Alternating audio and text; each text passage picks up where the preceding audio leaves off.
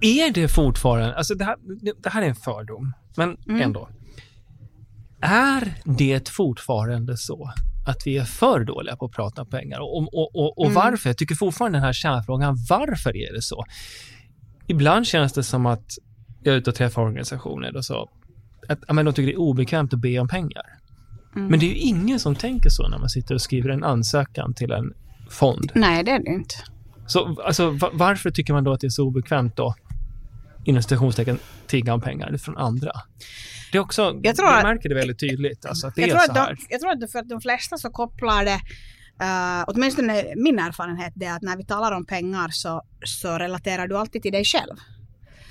Uh, mm. Och är du själv mm. obekväm med att tala om din egen ekonomi eller pengar överlag så har du svårt att också tala om en organisationsekonomi till exempel. Och då när du talar om summor eller löner eller sådär annat så, så kopplar du det oftast mm. till dig själv och relaterar det till din egen erfarenhet eller till din egen lön eller Jamen. hur mycket pengar är, är det för dig. Mm. Uh, och då blir det svårt sen att se liksom, mm. till helheterna.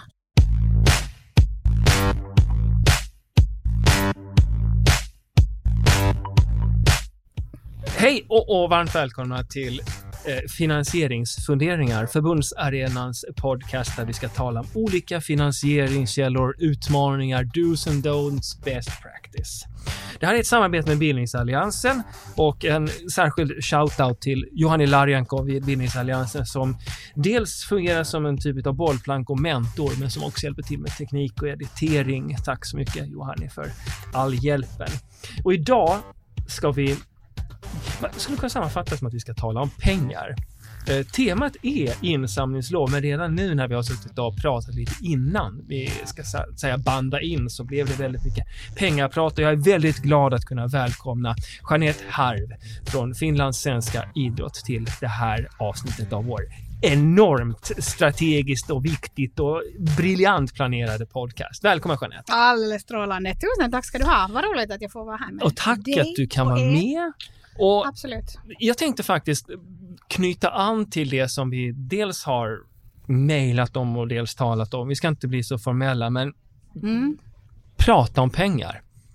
Mm. Du sa här att det här är kanske ett problem för många organisationer att prata om pengar. Varför är det så? Varför är det så svårt att tala om pengar? Det är ju en sån normal sak som vi hela tiden är i kontakt med, alla har relation till. Varför? Ja, det är nog en, en mycket bra fråga, för alla behöver ju pengar. Mm. Mer eller mindre så behöver vi ju pengar. Uh, både som, uh, som privatpersoner så behöver vi pengar för att få livet att, att rulla, men också förstås som organisationer, att vi ska kunna, för att vi ska kunna upp, uh, eller utföra vår uppgift, det som vi, vi är satt att vi ska göra, så behöver vi ju pengar. Mm. främst förstås till löner, men också för andra, andra utgifter. Och ja, därför vet jag faktiskt inte varför, varför det är så svårt att tala om pengar. Om ett stigma kanske det att, att, att på något sätt att just att om en person har personligen svårt att tala om pengar så blir det kanske att det också avspeglas ganska mycket i yrkesrollen på något sätt. Att, mm. eh, och, och, jag tycker mig se det här väldigt mycket på det sättet att jag tycker generellt att organisationer skulle kunna bli mycket bättre på att tala om pengar. Så hur bra är ni på finlandssvenska idrott att tala om pengar. Är ni bra på det? Uh, ja och nej. Eh, vi talar om pengar, jo det gör vi. Men jag tror ju att vi skulle kunna göra det mycket mera. Okej, okay. vad menar på, du då? Nej, vi är på väg mot en mer uh, transparent lönesättning till exempel. Att vi mera ska tala om uh, hurdana löner vi har uh, varför vi har sådana löner som vi har och, och hur de avspeglar sig mot då, de mm. arbetsuppgifter som vi har. Och det tycker jag är en viktig sak att man kan, uh, att det finns en grund helt enkelt för, för hurdana löner man har mm. uh, och att de ska vara jämställda. Mm. Att, att uh, samma arbetsuppgifter ska motsvara samma löner helt enkelt. Absolut. Uh, men, uh, men sen tror jag att vi kan bli bättre på att fundera på till vad vi använder våra pengar. Vad som får kosta pengar och vad som kanske inte behöver kosta så mycket pengar. Mm. Tid är också pengar. Det glömmer man ofta inom tredje sektorn. Vi tänker bara på vad som kostar vad om vi ska beställa någonting, hur mycket det kostar. Men vi värdesätter inte vår egen arbetstid på samma sätt för vi tänker att vi har ju ändå den kostnaden. Uh, så då, då får vi egentligen sätta hur mycket arbetstid som helst på, på någonting. Eh, Så där tycker jag att vi, vi kunde bli bättre att fundera på att vad vi sätter vår tid på att det är värt Mm. den, den pengen helt enkelt. Ja, det känns som att vi skulle behöva ett helt annat och nytt avsnitt kring det här. Jag tycker du är helt inne på otroligt viktiga saker och jag håller med i allt det du säger. Det, det känns lite, nästan lite tråkigt att jag inte hittar... Jag har ingenting att säga emot här. Det tråkigt ju. Eh, Men om, om vi ändå tar och så, vi hoppar ett steg tillbaka så tänker vi att innan Mm. vi kan prata om lönerna så måste organisationen få in pengar. Ja. Och då hade vi tänkt att ha som någon form av tema idag, det här med insamlingslov. Och då vet jag att ni har ju haft ett insamlingslov Mm. tidigare. Mm. Eh, är det rätt så att ni hade ett tidigare? Men Så är det. Ja. Ja. vi firar uh, 75-årsjubileum okej. eh, 2020. Och eh, inför då det jubileumsåret så funderar vi på att eh, Ja, det har ju länge varit diskussion. Alla vet om att eh, statskassan inte räcker till. Uh, statsfinansieringen in, kommer inte att, att fortsätta vara i samma nivå som den har varit. Vi behöver hitta egna finansieringskällor, eller nya finansieringskällor helt enkelt. Mm. Och eh, då funderar vi på i samband med vårt 75-årsjubileum att, att hur skulle vi kunna använda oss av det här jubileumsåret för att samla in medel. Ehm, det har gjorts vissa sådana mindre donationer i samband med födelsedagar eller så här tidigare år men, men man har inte liksom satsat hemskt mycket på att få in utomstående finansiering förutom då från, från olika stiftelser och fonder. Så, så då funderar vi att okej, hur kan vi lösa det här? Vad finns det för möjligheter? Och eh, då bestämde vi att vi skulle upprätta, eller, sätta upp då en, en fond, en, ja, en, en, en fond helt enkelt, vart, eller till vilken då vi skulle samla in medel för att kunna eh, ge ut bidrag till unga idrottare. Okej. Eller för att förverkliga barn och ungdomsidrott. Eh, och så funderade vi då hur vi skulle samla in de där pengarna och så beslöts det då att i samband med Idrottsgalan januari 2020 så skulle den här då offentliggöras och sen skulle man använda hela året då på att samla in pengar. All right. Det här låter ju som ett briljant upplägg. Det är otroligt många idrottsföreningar som de senaste åren har grundat den här typen av fonder, eh, Rahas då. Mm. Man använder dem som ett sätt att till exempel kunna eh, se till att eh, barn som kanske då, vars föräldrar inte har råd till exempel med lägre kostnader och så vidare, att man samlar in pengar och sen så kan de här barnen och familjerna då söka pengar. Och det här har fungerat för ganska många idrottsklubbar. Så är Eh, det. Det, fin- så- det finns ju färdigt ganska Precis, många olika exakt. koncept för det. Både Unelma Arpa som är alltså att sälja men så här precis. skraplotter som går en viss del då till föreningen. Ärevarv är ju också en annan sån här väldigt traditionell inom Ja. friidrotten till exempel. Att du samlar in pengar på det sättet och har barnen då eller unga vuxna att röra på sig samtidigt. Och så får föreningen då en viss del av de här intäkterna och en viss del då går till uh, Friidrottsförbundet till exempel. Ja, så det är det här- ingenting nytt inom, inom idrottsrörelsen att Mm. vi samlar in pengar. Och precis. speciellt inte heller då när det kommer till sponsorer. Det är ju också väldigt vanligt inom idrotten. Ja, det här låter ju som, som sagt ett bra upplägg. Jag kan nästan se det framför Mm. mig. Det här lanseras på Idrottsgalan. Så vad hände då? Uh, de första problemen var ju det att det drog ut så på tiden för hur vi fick det här själva insamlingslovet. Okej. För att det tog så pass lång tid. Uh, vi lämnade... Alltså tillståndet från polisen ja, alltså? för, Just det. ja, precis. Okej. Uh, och det var ju säkert också delvis nog vårt eget fel, men jag tror också att vi inte kanske riktigt var beredda på att det skulle ta så länge att få det. Vi trodde mera kanske att det var en sån här lika formell sak som att man lämnar in ett polislov när man ska ordna ett evenemang. Mm. Då talar vi om att du får lovet på några veckor. Uh, och så är det liksom klappat och klart med det. Men uh, det här lämnar vi in tror jag i november. Och Idrottsgalan skulle då alltså gå av stapeln i januari. Uh, vi fick sen sist och slutligen polislovet i april. Okej, det är Så alltså sex månader sex senare. månader senare. Ja. Exakt. Så det tog ett halvt år från det att vi hade skickat in ansökan till det att vi fick uh, själva lovet. Och ja, då kunde vi ju inte påbörja det här arbetet Nej, före vi hade det här lovet. Okej. Det där är ju... Ja. Alltså vilken smäll. Eh, mm. Eh, och jag, inför det här avsnittet så kollade jag faktiskt upp det på det sättet att jag, jag, jag, jag satte förra veckan ett mail till eh, polisens tillståndsenhet här i Helsingfors. De har ju någon sån här allmän e-postadress dit du skickar alla typer av Ja. frågor. Eh, igår kväll fick jag svar. Jag, jag ställde Ja. helt enkelt frågan att om en organisation nu skulle söka ett insamlingslov, Mm. det så kallade stora insamlingslovet då. Hur lång är behandlingstiden? Och eh, du sa att det här var 2020, så Det var ni sökte 2020. 2019 då i Ja. november och så skulle Ja. det här, och det var sex månader. Ja. Och märkligt nog så är det identiskt lång behandlingstid Okej. tre år senare. Det vill säga att sex, Sex månader månader. får du vara beredd på att vänta om du söker Ja. ett insamlingslov nu. Ja. Det är lång tid. Det är mycket lång tid. Mm. Så du ska verkligen vara ut i god tid. Och du ska ha liksom planerna som du ska ha. För då redan när du ska skicka in det här polislovet så ska du ju ha ganska färdiga planer. Att, att vad är det du ska Först och främst vad ska du samla in pengar för? Vad ska du göra med de här pengarna? Hur ska du samla in dem? Hur mycket pengar ska du samla in? Eh, så att du ska liksom ha hela tanken ganska långt färdig när du skickar in den här eh, Och det här är kanske, jag är jätteglad att du säger det här, för det här var just en sån sak som för mig är väldigt viktigt. Att jag, och säga att jag, jag tror ju inte att det här med insamlingslov är en, en universallösning som gör att alla organisationer kommer att få det bra bara skaffa ett Mm. insamlingslov, utan det här är en process som kräver Precis, det här knyter an till det du sa i början. Det kräver att du sätter tid på det, Mm. resurser, arbetstid. Absolut. Eh, även om det är några år sedan, eh, jag är helt säker på att du, du minns en hel del, men hur, hur mycket tid blev det att sätta ner på det här bara för att få det här i skick? Alltså, kan du alls uppskatta arbetstiden? Eh, det var vår generalsekreterare, dåvarande generalsekreterare Okej. som uh, ansvarar för den här då ansökan, men vi funderar ju då mycket före det just kring det här att okej, hur ska vi samla in de här pengarna och vad, vad ska vi ha för olika kampanjer och så vidare. Så att säkert alltså om man skulle räkna ihop all arbetstid så kan det bra ha fört flera veckors arbetstid. Just det. Eh, och ändå när vi var flera personer som var inblandade i processen så blir det ju automatiskt sen att det, det, ja, det, det för arbetstid.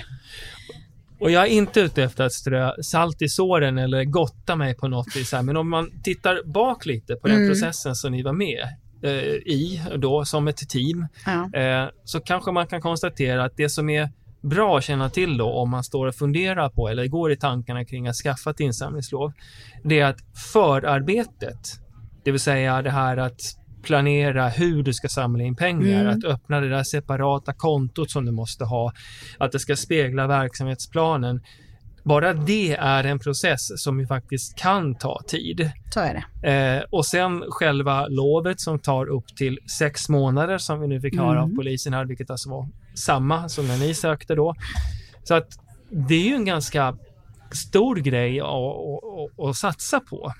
Så är det. Därför skulle jag nog säga att det lönar sig att söka, söka om det då när du på riktigt vet hur du ska använda dig av det här Mm. polislovet och att det är ett genomtänkt beslut och inte någonting som är sådär att ja men vi behöver pengar, vi, vi ser sen vad vi gör. Exakt. att hur vi, hur vi då går tillväga när vi väl har fått det där polislovet. Utan det ska nog vara en ganska genomtänkt, Mm. liksom, ett genomtänkt beslut före man går in i den här processen. Mm. Men, men sen alltså, ansökan i sig är inte något mera märkvärdig om vi säger som så än en vanlig fondansökan. Mm. Alltså då ska du ju också veta Precis. Vad du ska göra. Hur ska du göra det? Med vilka resurser? Hur mycket tid kommer det att gå? Vad kommer det att kosta? Så att det är ju sånt som man ändå hela tiden ska jobba med och, och som vi hela tiden behöver fundera på. Mm.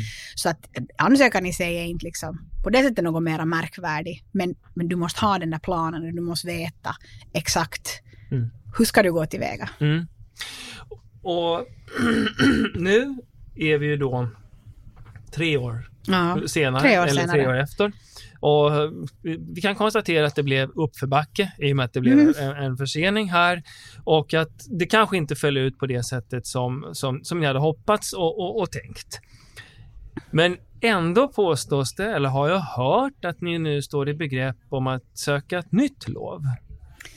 Eh, det här känns ju som att, hur tänkte ni nu? Ja, Eller, eller rättare sagt, var det en självklarhet att igen söka ett insamlingslov? Uh,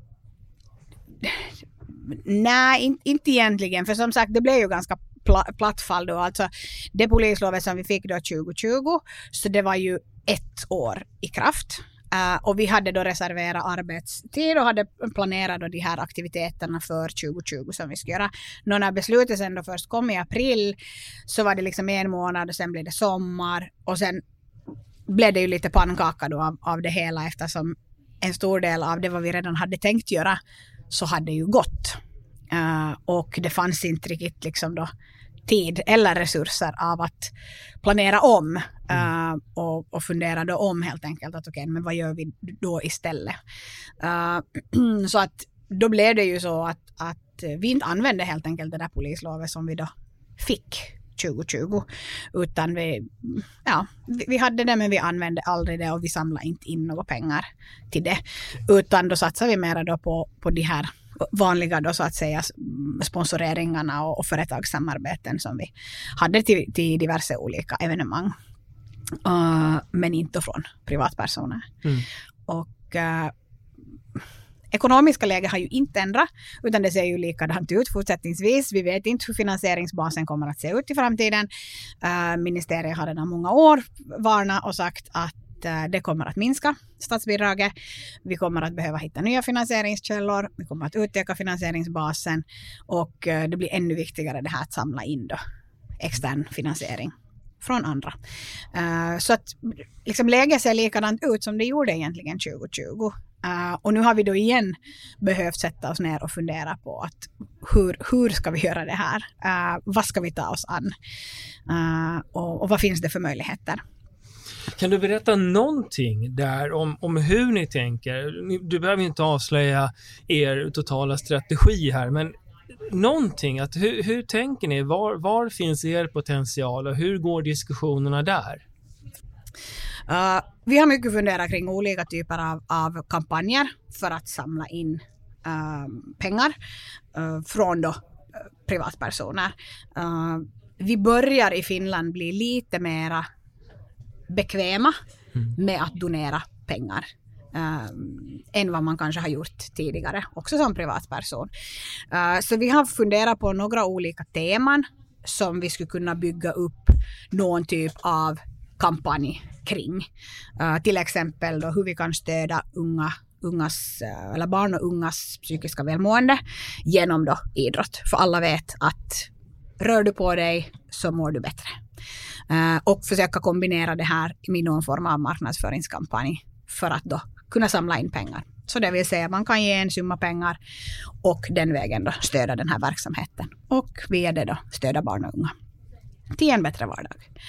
Så dels det, att kunna få eh, engagerat privatpersoner genom att donera pengar eller genom att brända olika produkter. Det vill säga att du då kan köpa någon form av produkt. Det går inte riktigt in i det här polis, polislovet men i alla fall att koppla an flera sådana olika delar som skapar en helhet. Att det alltid finns ett alternativ i princip för hur man kan eh, bidra till verksamheten. Antingen då bara rakt ge pengar, donera om du fyller jämna år till exempel så ska du ha möjlighet att samla in pengar och donera då den här summan till organisationen i fråga. Uh, och då också testamenten. Uh, många som har haft en lång karriär inom idrotten och många som är sådana idrottssjälar in i benmärgen så är ju väldigt måna om att låta det här gå vidare. Att andra också ska få uppleva samma glädje från idrotten som de kanske själva har gjort. Uh, och då att kunna testamentera en del av sin egendom då, till en idrottsorganisation så tror vi skulle, skulle vara uh, fint vilka helt fantastiska planer och det riktigt eh, rycker i varenda nerv hos du vill en fundraiser här och man vill ju bara hoppa in och vara med här. Jag tycker det finns väldigt mycket intressant i det du säger och det är jättemycket som jag håller med om. Jag tänker också att det som jag tycker är speciellt viktigt här, det är att det finns organisationer som när de gör detta, så precis det som du gör nu, att du sitter här och faktiskt berättar det här för mig och de som lyssnar, att, att vi delar med oss. Mm. Och det är också en sån här sak som, apropå det här att det är svårt att tala om pengar, det här är också någonting som jag tror vi har haft svårt för. Vi har haft svårt att dela med oss kring expertis hur skriver man en bra ansökan till fonden X eller fonden Y? Hur, hur gjorde ni? Har ni något bra namn till den där personen på den fonden och så vidare? Och samma sak här, att jag tror också att kan vi bli bättre på det här så kan vi också bli bättre på att tala om pengar generellt och då ökar vi också våra chanser att faktiskt kunna få in lite mer pengar i slutändan. Det är den känslan jag har. Utan vidare. Uh, och jag tycker det är viktigt att man delar med sig av, av de erfarenheter som man har. För varför skulle någon annan behöva gå igenom samma, samma sak som, uh, som jag eller som vi har gjort? Underbart att höra. För att, mm. ja. ja. Jag håller med. Det är precis så där jag tycker man ska tänka. Och mm. nu, nu vet vi då att nu kan ju då alla kontakta dig om Absolut. de behöver någon sparring. Nej, så ska vi inte säga. Men att den här tanken tycker jag är också, här märker jag en förändring. Det som du säger också, att i, i Finland så börjar vi se en förändring i att folk börjar bli lite mer bekväma i tanken mm. att donera. Mm. Att givarbeteendet håller långsamt på att ändras och jag tänker att det som också håller på att ändras är organisationers vilja att vara öppna mot varandra och dela med sig av kunskap. Vi sitter ju trots allt i samma båt allihopa. Vi är rätt många som behöver de här statsunderstöden och ja, allt annat också. Det talas ju om att fonder ska beskattas och allt vad det har varit här under en, en hemskt lång vår känns det som. Ja. Så att det här behövs och det här är sådana initiativ som absolut förtjänas att delas. Så tack att du delar det här. Och där skulle man ju hoppas också ännu från, från liksom statens håll att de också skulle göra det enklare för organisationer, speciellt då ideella organisationer, att uh, faktiskt sam samla in pengar. Om de vill minska statsbidraget så borde de också då göra det lättare för oss att uh, samla in pengar på annat håll. Ja, jag sitter här och ryser av välbehag. Jag håller helt med. Har, har, du faktiskt, har du någon konkret sak som du tänker där? Hur skulle vi får ju använda den rösten vi har. Nu har vi den här podcasten, ja. så är vår hälsning till staten. Eh, så här. Vad, vad, borde de ändra för att göra det lite lättare för oss? Har du några tankar kring det? Gällande insamlingslov så tänker jag ju att, att um, du kanske utan det skulle få samla in en viss mängd pengar. Låt oss säga 10 000, 20 000 före du behöver ha det där lovet. För att det är redan en så pass stor summa så att många skulle, skulle nöja sig med det. Alltså att man behöver inte alltid heller samla in 100 000 eller 200 000 eller en miljon. En otroligt bra idé. Ja. Uh, och sen det andra är ju för att få också företag att uh, bättre uh, eller mera sponsorera både då organisationer men också idrottare som från då vår, vår synvinkel, mm. alltså att beskattningen ska vara lättare, att de ska få avdra. Uh, mm. Ja, alltså och det där är en het potatis, mm. det vet jag. Det har varit ända upp i finansministeriet och vänt under den här utredningen som har pågått under ja, snart ett års tid tror jag, eller lite ja. längre till och med. Och jag håller med att eh, genom, genom att möjliggöra skatteavdrag för företag så ökar man ju också möjligheten att mm. någon faktiskt donerar. Varför inte tänka att även privatpersoner skulle kunna få göra avdrag för donationer? Precis. Vilket är fallet i många andra ja. EU-länder. Men eh, ja, det här är väl en bra, bra hälsning till eh, den så kallade staten. Det här är vår hälsning nu. Det är det, ut, utan vidare. Alltså, De lyssnar det. ju, så vi, vi kör på. Ja. Om inte annat så skickar vi den till Eller hur? Tvingar dem att lyssna. Skicka länken. ja. Mm. ja det ska vi göra. Men, men det tror jag det skulle vara en viktig sån här grej nog för ja. att det ska bli lättare att samla in pengar. Jag håller helt med. Eh, vad är det som nu närmast då, står på agendan. Eh, ni har lämnat in det här ansökan, Nej. eller ni ska göra det, ni står i begrepp att göra det nu? I något skede, ja. Precis, okej. Okay. Ännu i planeringsskede. Work alltså. in progress? Det är work in All progress. Right. Ja. Okay. Och, och, på det sättet så tycker jag inte heller att det är någonting sånt som man behöver, eller man ska inte stressa fram det. Alltså mm. inte sådär tvinga fram det för att sen när du väl får det där polislovet eller insamlingslovet så är du liksom då bunden till det. Och då är det det som du ska följa. Så att uh, låt den här tiden gå istället till planeringsarbete och fundera på vad är det på riktigt vi vill göra och vad har vi resurser till att göra. För att det måste man ju också sen kunna garantera att när man väl får det där insamlingslovet så ska det också finnas personresurser avsatta för att göra det här jobbet. Att fundera också på det att vem är det som ska göra det mm. och när, med vilken arbetstid ska det göras. Oerhört kloka ord och med, med de här fantastiskt kloka orden så tror jag att vi ska bara avrunda så smått för idag. Stort tack Jeanette och stort tack till Finlandssvenska idrott att både du och ni som organisation var med och delade med er lite grann kring er egen eh, erfarenhet kring det här med insamlingslov och nu är det ju nytt spännande på gång med nytt insamlingslov och nya planer. Mm.